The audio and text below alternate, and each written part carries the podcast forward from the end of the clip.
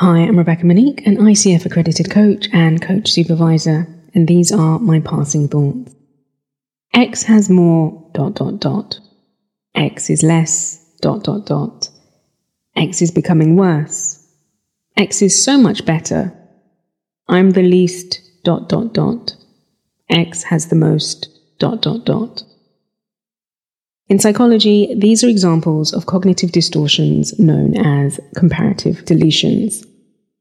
When we compare a subject, level, or standard, we run the risk of either minimizing or magnifying situations. Comparison is indeed the thief of joy. Whether we feel behind in life or not good enough, we can challenge our perceptions by asking questions such as What or who am I comparing this to?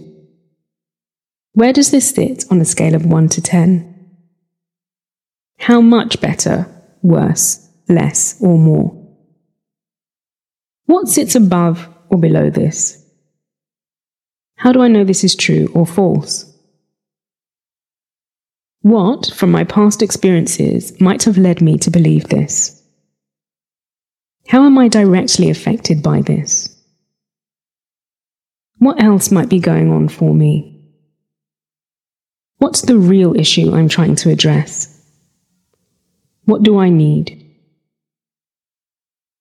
My question for you this week is What would it feel like to fully accept and embrace yourself exactly as you are in this moment?